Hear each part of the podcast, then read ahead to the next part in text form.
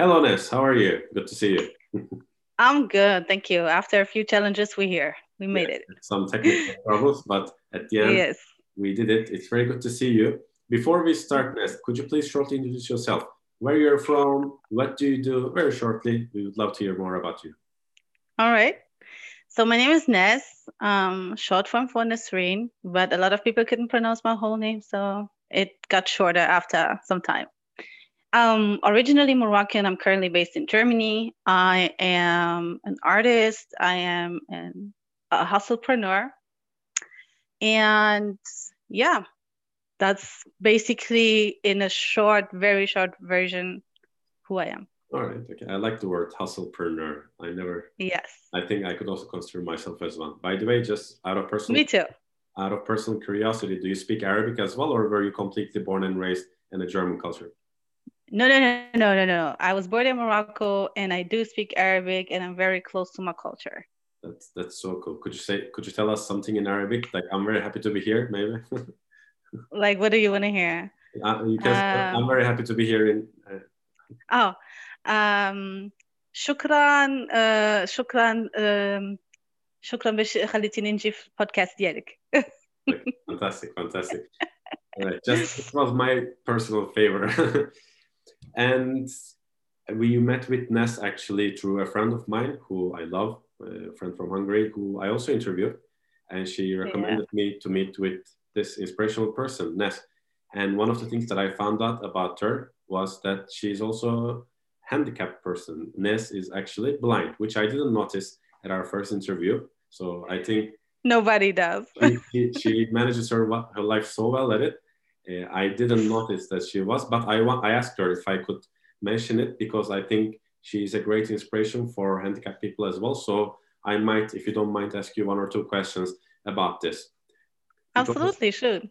A lot of people are having difficulties to be productive, even though mm-hmm. while they're healthy or don't have any handicaps. Uh, but I guess with this, it's much more challenging. So I think you're a good example on how tenacity and resilience is important. But we'll get to that for a second. But first, let's get mm-hmm. the terms straight. I want to ask you, Ness, what is your understanding of productivity? What does this word mean for you? Accomplishment, make things happen, um, mm, keep yourself busy, work towards something.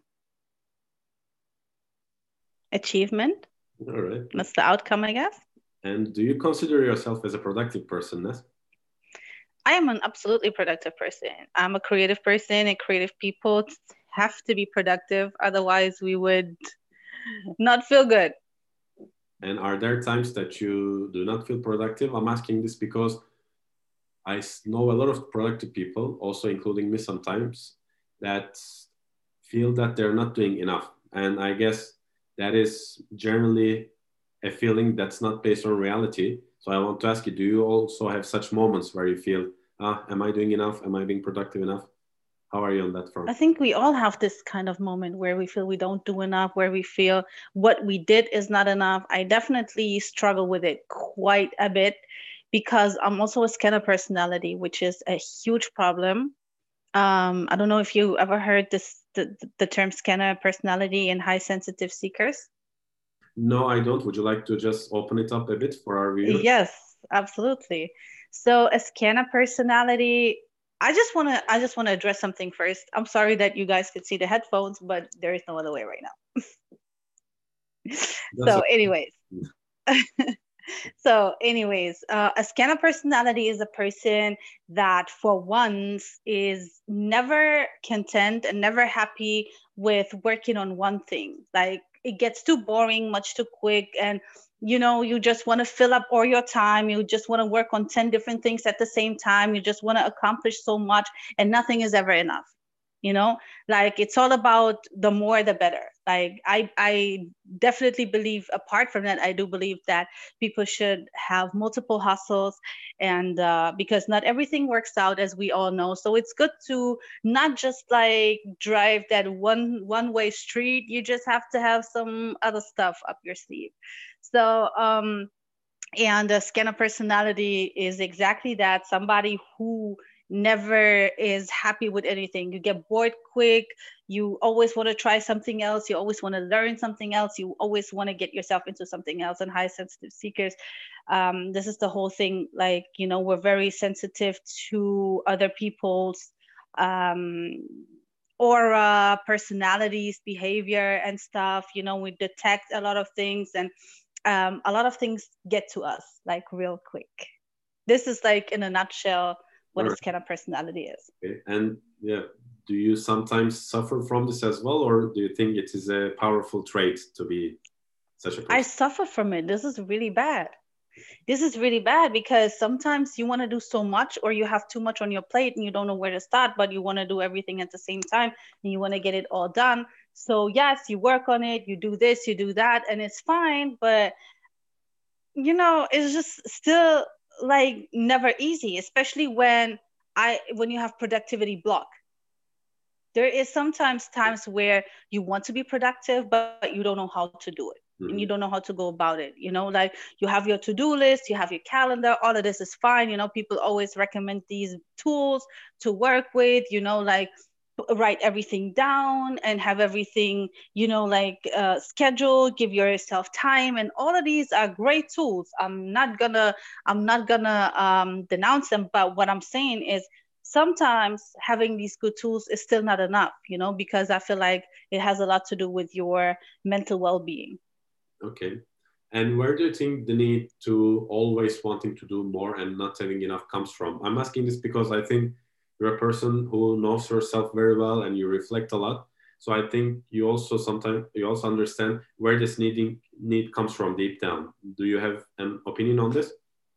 No, I don't have an opinion. I, I really don't know. I feel like I feel like the the um the scanner personality issue is not as of yet um, mm-hmm. researched very well.